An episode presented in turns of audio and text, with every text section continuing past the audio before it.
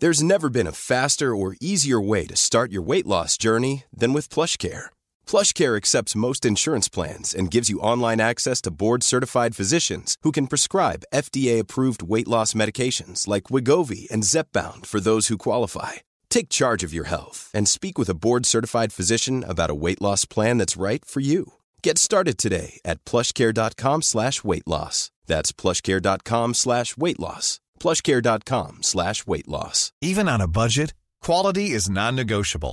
That's why Quince is the place to score high-end essentials at 50 to 80% less than similar brands. Get your hands on buttery soft cashmere sweaters from just $60, Italian leather jackets, and so much more.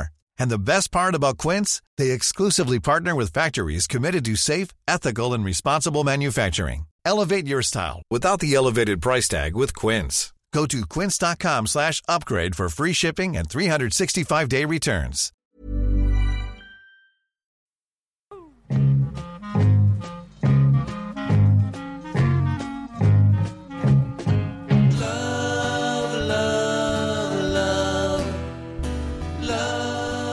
Hej hörni, välkomna. Nu är det här igen, Studio 64, ett nytt avsnitt. Vi ger aldrig upp. Mikael. Ja, på hej, plats. Du är där. Jaha. Per. Hej, hej. Du är hej, där. Hej. Ja. Ja. Vi brukar ju ofta, när vi pratar här i Studio 64, dra saker till minnes. Vi har ju levt ganska långa liv nu. Vi är 65 plus allihop. Och då hamnar vi ofta i 50-talet. Vi spelade också musik i vår lilla fina popgrupp Gerry and the Pacemakers, och det är mycket 50-tal. Mm. Ska vi ta och kliva fram lite grann idag till 60-talet? Vad säger ni om det? Ja, det var ju då Gerry and the Pacemakers gjorde entré. Ja, bara en sån sak. Ja, det känns som vi landade mjukt i 60-talet. Gerry and the Pacemakers kan vi säga, de fick ju faktiskt låna ut sitt namn till oss. Vi bytte ut G mot P. Mm. Och så blev vi Per and the Pacemakers. 60-talet hörni, om vi skulle ta det lite från början bara för att säga så här att det är ju ett väldigt omskrivet, omtalat, omhuldat och mytifierat årtionde på många sätt som står för så väldigt mycket saker. Vi var där. Vi upplevde det i alla fall i våra tonår mycket. Vad minns ni? Är det en sån här spontan grej som dyker upp när man säger 60-talet? Per, vad kommer i ditt huvud? Jag ser en sån här affisch framför mig med väldigt fantasifulla bokstäver och lite, du tänker lite flower power kommer jag på. Man har såna här särkar i olika färger och jag kommer in lite på hippie kör, och det är ju en bara slutet på 60-talet. Ja, det var det första som slog mig här.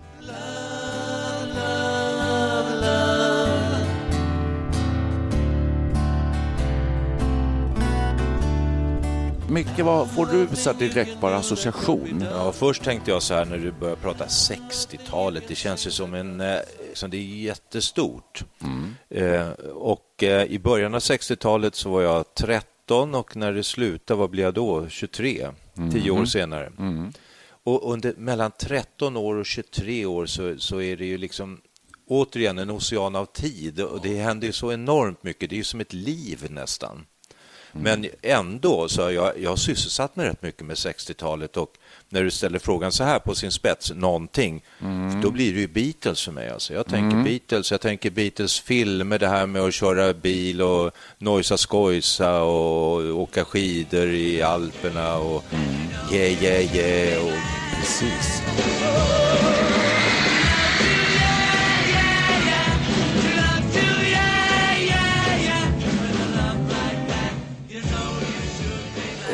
Ja, men det är ju jättebra att du säger det, för Beatles får ju ofta stå som någon slags portalfigur för det här årtiondet. Det är ju så, man associerar, man säger 60-talet, ja, Beatles. Så jag måste säga, var ju bra. Jag håller med dig just det här Flower, jag tänker på Sgt. Pepper-albumet där som startade den där lite färgglada tiden då. Mm. Ja, men det kom varenda Beatles-platta som släpptes var ju liksom det var en världshändelse. Det kom Revolver, Beatles for Sale och sen kom Sgt. Pepper.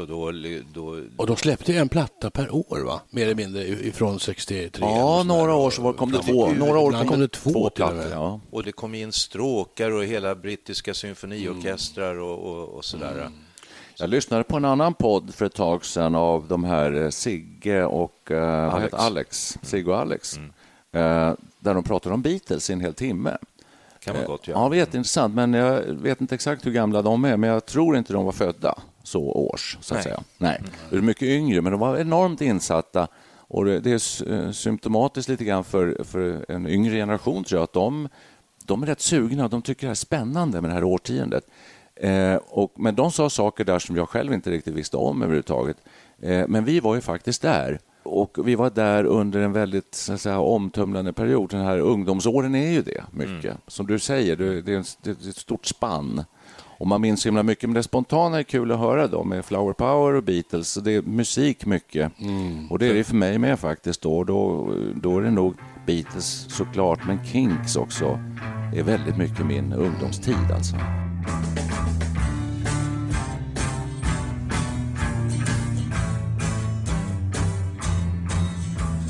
Vi startade ju popband, brorsan och jag, i garage, minns jag. Mm. Och så 60-talet är för mig också mycket popbandstiden. Man höll på, man lyssnade på musik och man höll på att spela musik och skulle försöka spela som de här stora idolerna gjorde. Det var elgitarrer och trummor. Klassisk popsättning. Mm. Jag för egen del kommer ihåg att jag tänkte så att jag kommer nog bli popstjärna. Jag hade det liksom i sinnebilden. Så här. Jag trodde att jag skulle bli det. Mm. Du är ju på god väg nu. Ja, om inte annat så var det ju... Han hade varit lite långsam. Nej, men det var en rak och en genväg rätt in i... För att få känna på brösten på tjejerna under skoldanserna.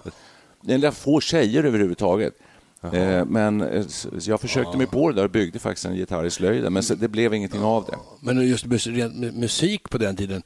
Det minns jag, musikundervisningen i skolan var ju oftast dötrist. Mm. Och jag gick lite i kommunala musikskolan och höll på där med. Och det var ju bara tråkig musik på något sätt.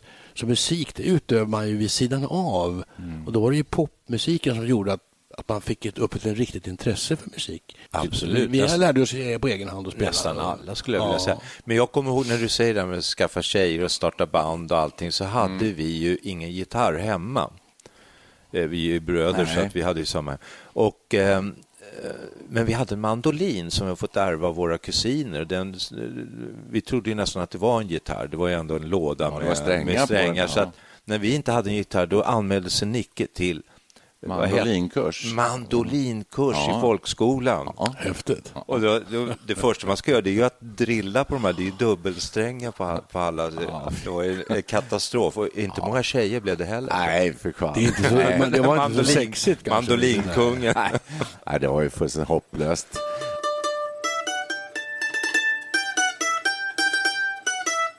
Jo, det var så här på 60-talet att alla... äldre män, farbröder, upplevde jag som väldigt auktoritära.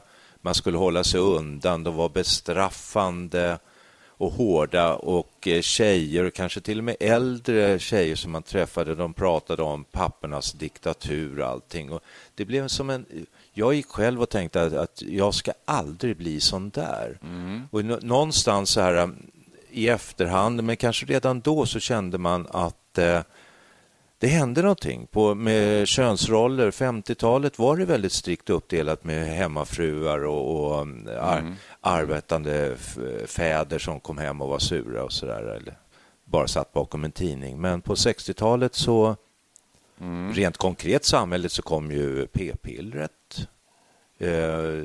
Könsrollsmönstret började krackelera liksom. Och det blev ju fredsrörelser, fredsprotester mot krig och allting. Kalla kriget kanske blev ännu starkare på något sätt. Alltså det behövdes ju en proteströrelse. Jag kommer in när du berättade om det här, hur det var, det här auktoritära samhället. Vi hade när både på August Vasas väg 8 så var en gubbe som kallade Lunkan. Lundgren, han var pensionerad postmästare tror jag eller något sånt där. Och bodde i nedervåningen alldeles in till porten. Ja. När man kom hem då och skulle gå in, då öppnade sig fönstret till Lunkan. Han sticker ut huvudet. Plocka upp det där pappret. Och det är civilkurage. Gjorde man ju såklart, men det var ju inte tal om att inte lyda honom. Det var en sån där en man som heter Ove typ. Jo, typ en Ove. Ja. Han hade väldigt tjock, stort, deformerad högerör. Han var så fascinerad. Men du... det var inget snack om att säga emot lunkan. Nej. Han gjorde inte det. Och det var ju naturligtvis en jäkla jobbig sak då. Men idag har det nästan blivit omvänt, va? Att man tycker att fler borde liksom säga till när folk bara går och kastar saker eller slänger plastpåsar i skogen och så här. Ja. Nu är väl vi lika gamla som lunkan var då? Ja, nu är vi smålunkan. Liksom. Smålunkor allihopa. Hör du? Men är det inte så här lite grann att vi var med när den här popmusiken och tonårsrevolutionen så att säga kom. Den kom ju på 50-talet och sen var den väldigt ung under 60-talet. Jag minns det där som väldigt skönt att få ha. Jag kände som att jag hade en liten fristad i musiken för att vår mamma och de här äldre som du männen de tillhörde, det var nästan ett annat folkslag, alltså det var en helt annan sorts människa. Men ta bara frisyrerna. Och då hade man det här själv, man hade sitt eget lilla territorium där man kunde krypa in på sitt rum, pojkrum och lyssna på en Beatles-platta och de vuxna förstod ingenting. You know you should be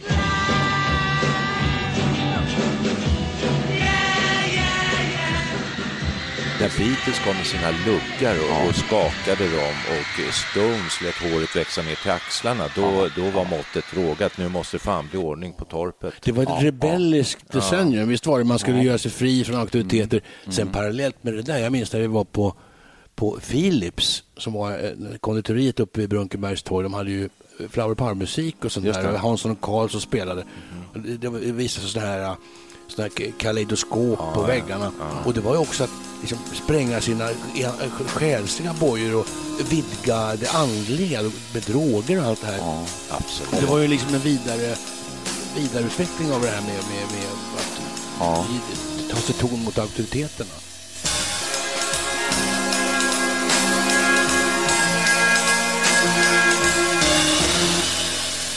Men sen fanns det väl politiska strömningar och filosofer och sånt som Sartre och olika vänster tänkare som kanske startade det här också lite, göra uppror och... Men det har nog att göra med välståndet, alltså att man kunde tillåta sig att börja tänka i andra banor än strikt kommersiella konkurrensbanor.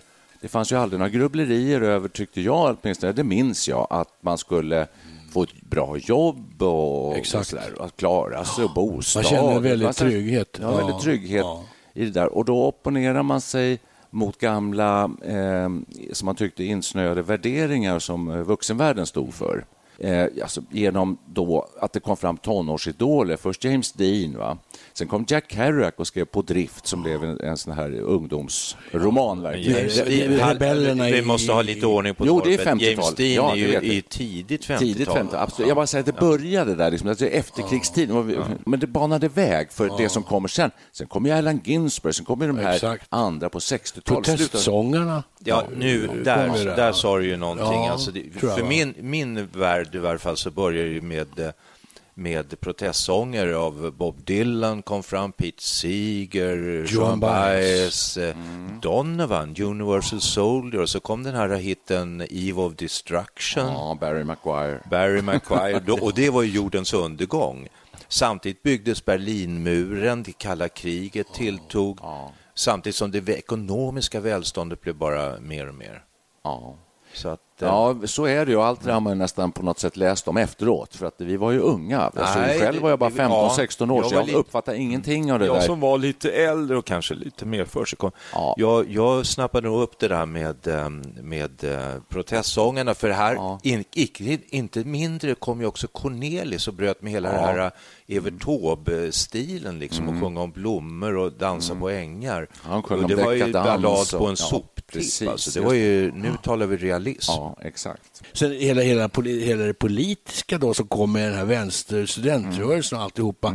Och väldigt många människor radikaliserade som nu har kanske i dessa dagar, många har ju släppt det där. Men väldigt många var ju radikala. Vi hade ju för 17 marxistisk studiecirkel, minns jag, uppe hos Lasse Hellsten. Ja, fast då är vi nog nästan inne på 70-talet. Ja, det är så sent. Ja. Okay. Det, man behöver inte vara så där nitisk som man säger att vi ska bara prata om 1960 till 1960, till och med 69. Det är klart att det, historien är ju alltid så. Den överlappas ju hela tiden. Men det är liksom runt omkring det här. Det är alla de här processerna som pågick då. Fast jag tycker det är svårt det här. Jag har lite svårt att särskilja det här med vad har man läst om och förstått av 60-talet efterhand och hur mycket upplever man då. När jag går tillbaka och försöker minnas hur det verkligen var, då hade jag en sån här konflikt. Alltså jag var ute och spelade golf på dagarna och så läste jag, det har varit en kårhusockupation. Och nu har de ockuperat universitetet i Paris och nu var det invasion i Prag och sådär. Alltså man var inte riktigt med i det. Så jag spelade golf, så gick jag hem och lyssnade på Beatles, Abbey Road eller White Album eller Revolver, någonting. Så att, jag vet inte, jag var inte riktigt med det där, men man förstod ju vad som hände. Det räckte ju med att titta på omslagen på Bob Dylans plattor till exempel. Det kom att jag gjorde, så tänkte jag, vad läcker han ser ut. Och man kanske skulle skaffa skägg, och det gjorde jag redan när jag var 18. Det var många som gjorde Beatles också. Ja. Först skaffade de mustasch, tror jag, och sen blev det skägg också. Långt hår hade man ju problem med redan då, men det var ett annat kapitel. Långa polisonger var ju populära, va? Ja, men det hade Elvis också.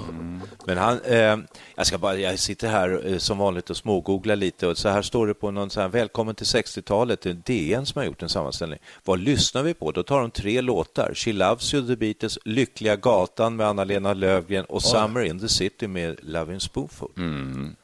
Det var konstigt. Då har de ju spårat ur helt. Alltså, tänk om historieforskning är på det här sättet. Det kan det nog vara. Så om 100 år så kommer det bara vara, lyssnar vi på 1960-talet.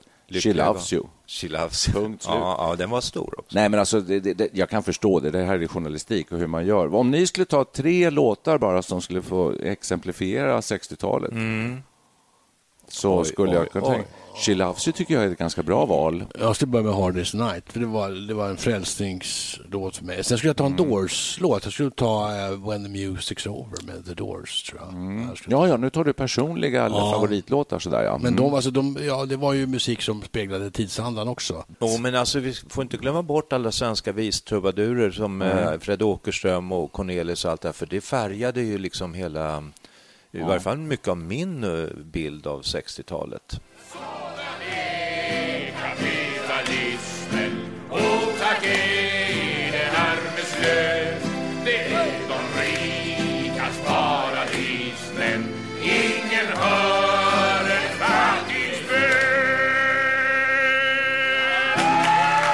Jag kan säga att 1968, då var det studentupproret i Paris. Då gjorde jag lumpen och jag fick rösta för första gången. Jag klädde på mig civila kläder på luckan. Jag fick inte permis. Och så kröp jag under staketet ut och slank iväg till en röstlokal och röstade på Yngve Holmberg. Jag kom. Ready to pop the question? The jewelers at BlueNile.com have got sparkle down to a science with beautiful lab-grown diamonds worthy of your most brilliant moments. Their lab-grown diamonds are independently graded and guaranteed identical to natural diamonds, and they're ready to ship to your door. Go to BlueNile.com and use promo code LISTEN to get $50 off your purchase of $500 or more. That's code LISTEN at BlueNile.com for $50 off. BlueNile.com, code LISTEN.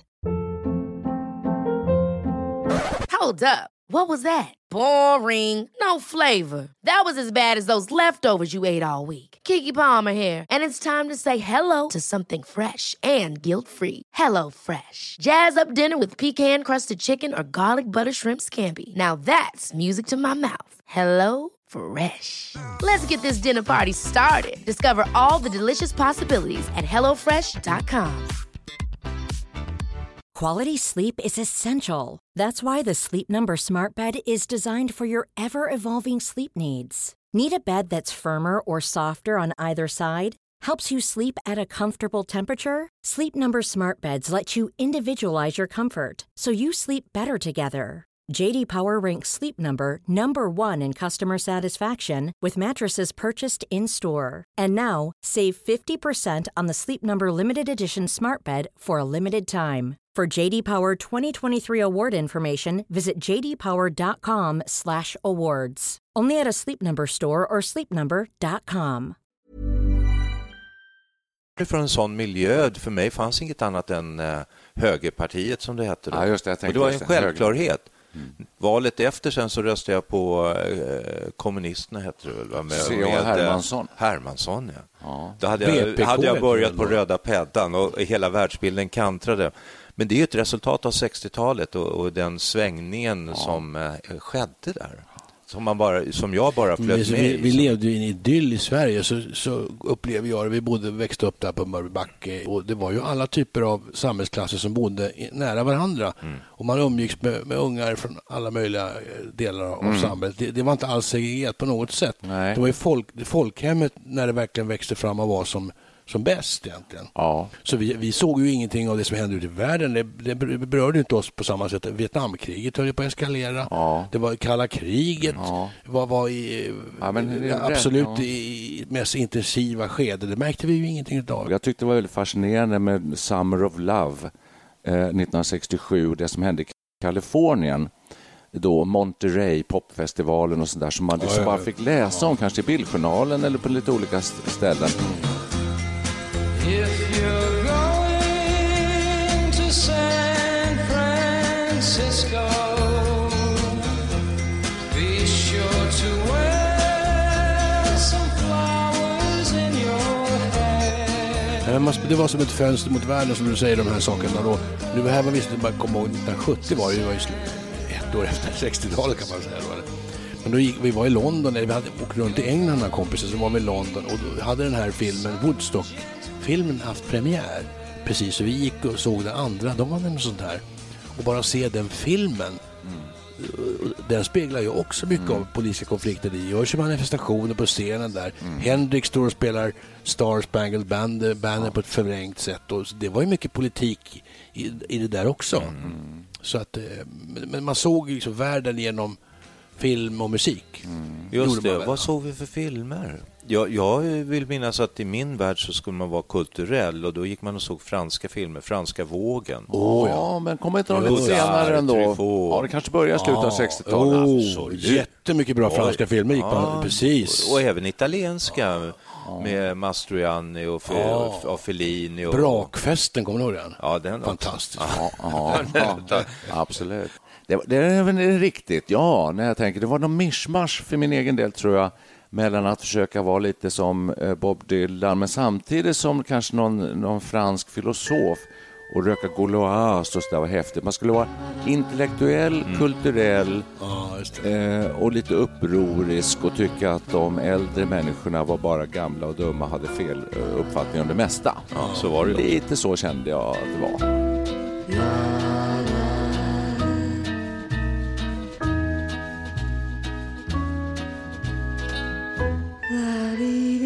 Men var 60-talet, som en del unga som absolut inte har någon koppling till det ofta säger, som jag hör faktiskt, att det måste varit fantastiskt att få vara med och leva på 60-talet när det hände så mycket. Ja, alltså jag tror att jag nämnde det förut, att 60-talet kanske är ett av de mest betydelsefulla årtionden i människans historia. Det händer så mycket, allt ifrån men det finns på månen, det är liksom en frigörelse, det är könsrolls p-pillret, man kan börja bestämma hur många barn man vill ha, kvinnan kommer ut i arbetslivet på ett annat sätt. Men ungdomskulturen, fanns inte den också på 20-talet, eller när Louis Armstrong satt och spelade på jazzklubbar, och då förfasade sig de äldre över jazzen, och sen förfasade de sig över Alice Babs när hon sa swing it magistern, och sådär liksom, swing it magistern. Och Miles Davis som satt och alla de här superpåtända jazz, Cole Porter. Men kan det finnas en skillnad i det då, att 60-talet trots allt är en tid när ungdomarna tar för sig mycket mer än man kanske gjorde på 20, 30, 40-talet. Politiskt. Ja, politiskt och säger ifrån. och går i protestmarscher. Nu skulle man ju gå tillbaka till slutet på 1700-talet egentligen, till industriella revolutionen om man ska allvarligt talat, för det är väl det som gör när det materiella välståndet börjar och ta fart. Dragspelet och sen från det 50-60-talet när det verkligen är påtagligt hur folk bra har det, då kan man ju börja tänka på annat. Det är ju den Maslowska pyramiden, det är väl mycket det det handlar om, är inte det helt enkelt. Och Tyst vår, alltså miljörörelsen, uppstod ju inte den på 60-talet? Jo, just det. Vad hette han? Ja, just det. Rachel Welch eller något sånt. Carson. Det var en kvinna som skrev en bok. Ja, Tyst vår. Som handlar om DDT. Jag har inte sett boken eller någonting. Jag har bara sett det som klotter på betongväggar. Ja. Tyst vår, sen har det ibland stått tysk vår istället. Tysk vår, just det.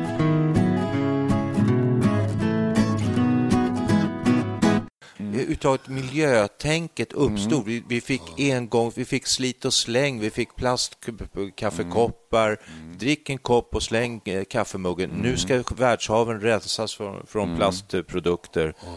Kommer ni ihåg Rigello? Nej. Det misslyckade försöket att göra en sån här...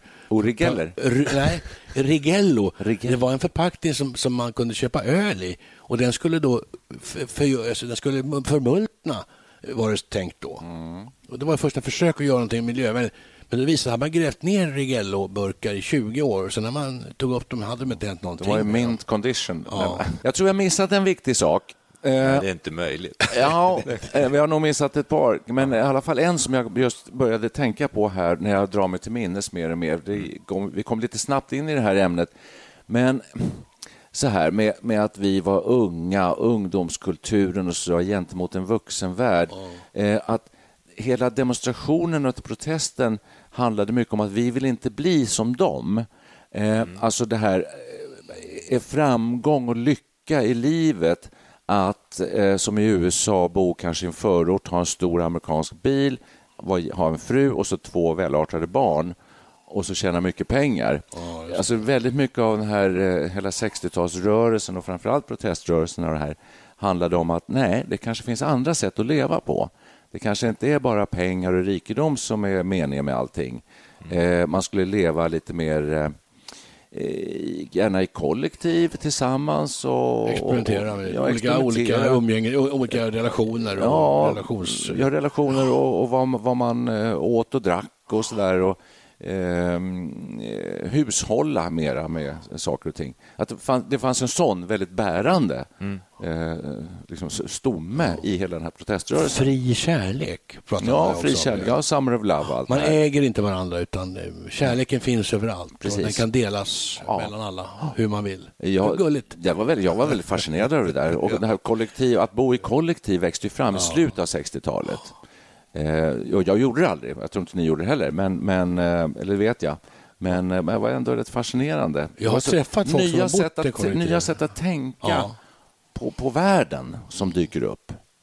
Som gick det med den här med den schablonmässiga bilden av borgerlighet. Ja. Det fanns ju politiskt engagemang också. Att det här kollektiva organiserandet i politiska rörelser var ju typiskt 60-talet också. Det blev ju en massa fraktioner till höger och vänster i och för sig. Då. Men att gå med i någon sorts rörelse och vara aktiv i den, det är ju nästan borta nu. Nu är det så, allting är väldigt individualistiskt idag. Och då var det ju mycket kollektiva strömningar. Var det inte det? Jo. Absolut. Då gick man med i ett parti. Eller så. Nu går man ur partier. Man går ur istället. Ja. Då gick man med. Och det som var det enda rätta då är det enda som man vet är fel idag. Typ Mao Zedong och Stalin och Lenin och hela valetten. Ja.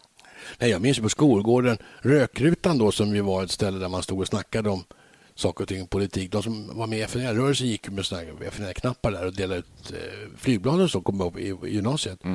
Och då Mao var ju hyllad, kommer jag ihåg. Och alla tyckte ju Mao var fantastisk. Jag tyckte också det. Jag läste om vilken kille. Ja. Men sen har man ju efteråt förstått att det var kanske inte så idylliskt. Han var inte en sån trevlig prick som man trodde då. Nej. Så man idylliserade ju mycket av de här massrörelserna. Maos lilla röda skulle sticka upp ur varenda bakficka liksom, som en slags biblisk rättesnör. Nästan som Koranen. Folk gick med sådana knapp med Mao på kavajen. Det var jättemånga som hade verkligen. Det där är läskigt och det är ett spår i sig. Det är nästan en egen podd det här med hur man kan i tiden fångas upp av någonting som när historiens dom kommer 40 år senare, så hur fel var det? Är det som vi idag kallar för PK, alltså politiskt korrekt, att man delar och håller med den stora breda kanalen? Mm, kan tycka som alla andra. Ja, det är väl ungefär så man använder det ordet. För det var ju, så var det ju då. Jag kommer ihåg, jag gick på journalisthögskolan och de som inte var vänster där, alltså de drevs det rejält. Men det var nog 17 som att vara sverigedemokrat, fast omvänt då. Idag. Jag är en av dem som slavar på Kungleops pyramider, och det är vi som jobbar nere vid foten. Det låter lite grann som, tycker jag, om man ska försöka sammanfatta det vi har sagt, att vi minns det på väldigt många positiva sätt, men också med kanske inte obehag, men att det var inte bara liksom ett gyllene skimmer med fri kärlek och alla gick omkring och bara var lyckliga. Men så, var det verkligen inte. Men som Micke sa här, så du var 13-23 och jag var 9-19. Det är ju 10, de 10 åren är ju just i vår ålder, så betyder det ju enormt hur man går från barn till vuxen. Ja. Så det händer ju enormt mycket. Hur mycket det som händer i omvärlden, så händer det mycket med en själv. Ja. De åren, ja, exakt. Men man växer upp. Ett formativt tid i ens liv är det ju. Ja, och ändå så växer man ju upp i en kontext, i en omgivning liksom, där det skedde så mycket ändå på 60-talet. Det måste man nog ändå säga. Ja, det gjorde det. Alltså rent konstnärligt, var det inte ett decennium som präglades av väldigt mycket nyfikenhet och påhittighet och sådär. Men jag tror att jag kom på en grej nu när du sa det här, att 60-talet, då bröt man med det auktoritära i väldigt hög utsträckning. Att man gick från, gick man som jag i läroverk, då var det ju, man skulle sitta tyst och lära sig, va? Men så kom det nya från Paris, att man skulle liksom, även de som skulle lära sig skulle få ett ord med i laget, och vad ska vi lära oss och varför ska vi lära oss det här? Mm, och då blir det ju ganska mycket att man går från att bara lära sig och göra rätt till att kanske hitta på och skapa själv, och det kanske hänger upp med fantasi och utveckling och kreativitet, att inte vara bara göra som man blir tillsagd. Nej, precis. Och inte följa mallar och formar. Och det är ju, musiken är väldigt tydligt, för att det är ju, det sprängdes ju alla möjliga gränser från att Beatles kom och införde massa nya harmonier och blanda moll och durackord lite hur som helst, till långa rager sen med Jimi Hendrix och Jefferson Airplane och i Flower Power-vågen, där man gör musik som sticker ut åt alla möjliga håll. Experimentlusta. Mm. Och då vill jag flika in här. Jag har ett väldigt bra uppslag till en ny podd. Inte den här podden, utan jag tycker vi ska göra sen. Mm. Det är nämligen så att jag har gjort forskning på vad människor ångrar mest när de ligger på dödsbädden. Och det är att de inte följde sina drömmar, att de inte följde sina känslor och kunde visa sina känslor. Och det är ju lite, det blir nästan som en naturlig följd av det här, 60-talet. Ja, i det avsnittet som jag var inne på lite tidigare här, om ni hörde det, att jag betraktade det som mer eller mindre en självklarhet att jag skulle bli popstjärna. Och att jag tyckte att alla gjorde så mycket spelare. Du trodde det alltså? Ja, fullast allvar trodde jag det. Att jag skulle bli allsvensk fotbollsspelare. Det var en tidsfråga. Jag ansträngde mig inte ett smack och sådär, men jag tänkte det kommer rätt vad det är bara. I den här tidsandan liksom, när allting på sådant sätt var möjligt och alla gjorde så himla mycket bra popsånger, det där kan väl inte vara allt för svårt, tänkte jag. Det kommer jag också göra. Ja, men när du säger så, jag var övertygad att jag skulle bli en ny Ringo Starr. Mm. Absolut. Jag var bombsäker på det. Jag trodde jag skulle. Det var min framtid. Det var utstockad. Jag skulle bli en stor trumslagare. Jag skulle bli en ny Messias och frälsa jorden. Jag faktiskt upp det med det. Ja, det är sant. Det är liksom, jag hade svårt att hålla mig kvar på markplanet. Det här tycker jag blev en bra sammanfattning och en liten krok över till en cliffhanger till nästa podd, som precis så, varför blev inte du trumslagare? Varför blev jag inte popstjärna? Och vad skulle du bli, sa du? Jesus. Ja, varför är det Jesus? Ja, det är jättebra. Täbys Jesus. Ja. Det är därför Micke sjunger i gospelkör nu, för nu är det på väg. Ja, jag är på väg. Ja. Nu är det ju uppenbart att spela en låt som Per under Pacemakers gör. Vi spelar ju bara låtar från tidigt 60-tal i stort sett. Och då tycker jag att det sitter som en smäck med All You Need is Love. Love, love, love, love, love, love, love.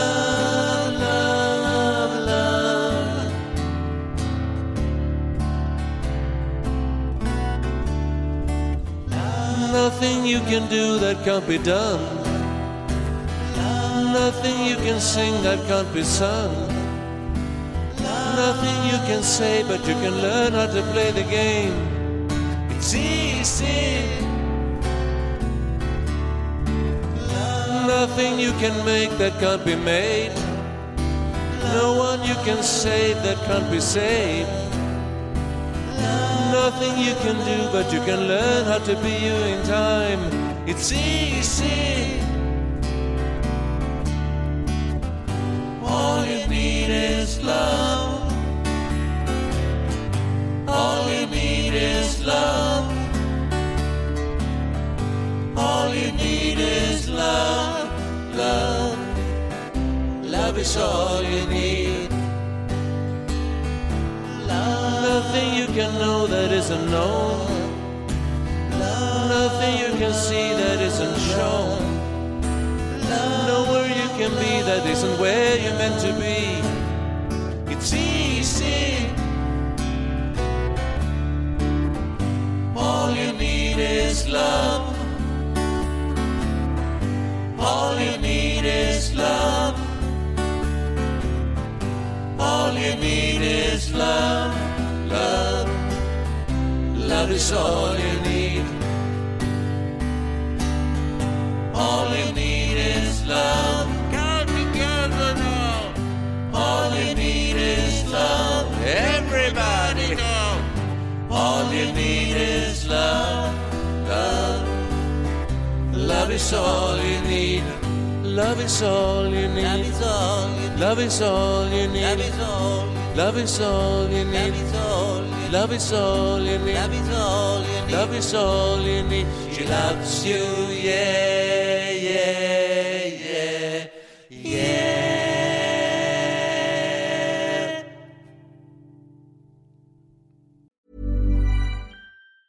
Hi, I'm Daniel, founder of Pretty Litter. Did you know cats tend to hide symptoms of sickness and pain? I learned this the hard way after losing my cat, Gingy. So I created Pretty Litter, a health monitoring litter that helps detect early signs of illness by changing colors, saving you money and potentially your cat's life. Pretty Litter is veterinarian developed, and it's the easiest way to keep tabs on your fur baby's health right at home. Go to prettylitter.com and use code ACAST for 20% off your first order and a free cat toy. Terms and conditions apply. See site for details. Hold up. What was that? Boring. No flavor. That was as bad as those leftovers you ate all week. Keke Palmer here. And it's time to say hello to something fresh and guilt-free. HelloFresh. Jazz up dinner with pecan-crusted chicken or garlic butter shrimp scampi. Now that's music to my mouth. HelloFresh. Let's get this dinner party started. Discover all the delicious possibilities at HelloFresh.com.